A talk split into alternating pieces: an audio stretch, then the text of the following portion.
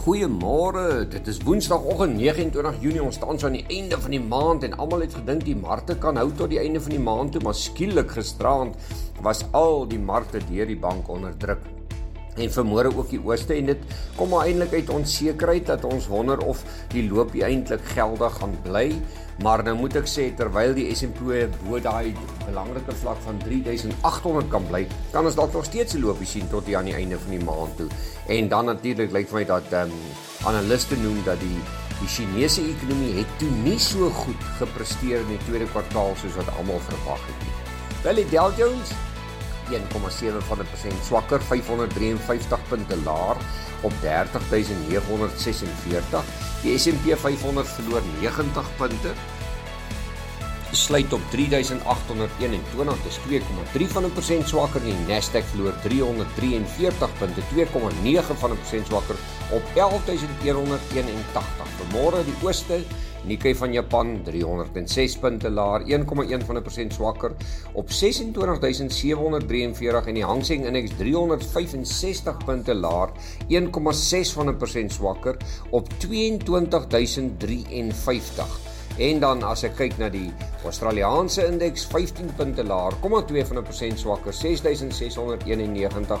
Dis so katspoegie swakker. Hier by ons plaaslik gister was die mark nog positief, maar ek dink hy gaan vanmôre 'n bietjie laer oopmaak as hy die ooste volg. Top 40 indeks 264 punte beter, 0,4 van 'n persent sterker op 61789. Die top, ag die algehele indeks 231 punte beter, 0,3 van 'n persent sterker op 68058. Ja, die rand vanmôre 16.07 het verswak. Ehm um, na 16.7 gisteraand. Euro gaan jou kos 16.92 en 'n Britse pond R19.61. Wel die goudprys vanmôre is so bietjie ag kan jy amper sê bietjie positief 1822 dis letterlik maar maar baie baie min wat hy verander het.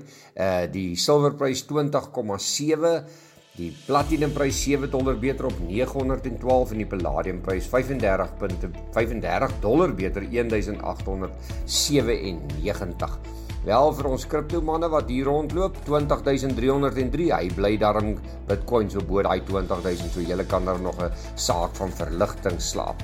Dan Brent olie vermoere weer 'n bietjie op van gister af 117.07 so dit is nie 'n goeie teken nie. Ons wil natuurlik hê hy moet sommer heel wat onder daai 110 vlakke inkom, maar op die oomblik lyk dit nie so nie. Wel die sagte kommuniteite gister so 'n bietjie van 'n gemengde prentjie, maar meesal op. Nog steeds die Julie kontrakte waarna ons kyk. Sonneblom R245 beter op 10395. Die sojaprys R59 beter, 0,7 van 'n persent sterker op 8585. Die koringprys R292 beter, 1,2 van 'n persent sterker op 7438. Geelmelies verloor so 'n bietjie stoom R19 af op 4370 en die witmelieprys vloer R22 4357.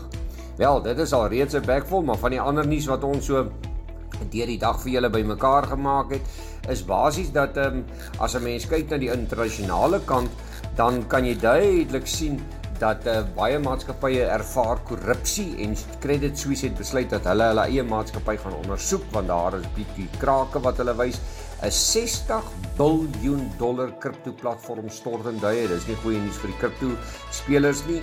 En dan China sny meer regulasies om hulle toerisme aan te help. Dan plaaslik stakende werkers by Eskom plaas ons in 'n fase 6 beerdkrag. PPC sê dat hulle sementvoorkope onder druk is om die regering se infrastruktuurplanne nie van die grond af kan kom nie. En dan Tongaat Hewlett het besluit dat hulle nie meer gaan regte uitgevul nie. Wel, nou ja, geniet julle koue dag en nou julle kraglose dag, maar kom ons wees intern vol krag en ons kyk boontoe waar ons krag vandaan kom. Wel, besoek gerus ons webtuiste www.fransklerk.com vir meer inligting en ons gesels weer.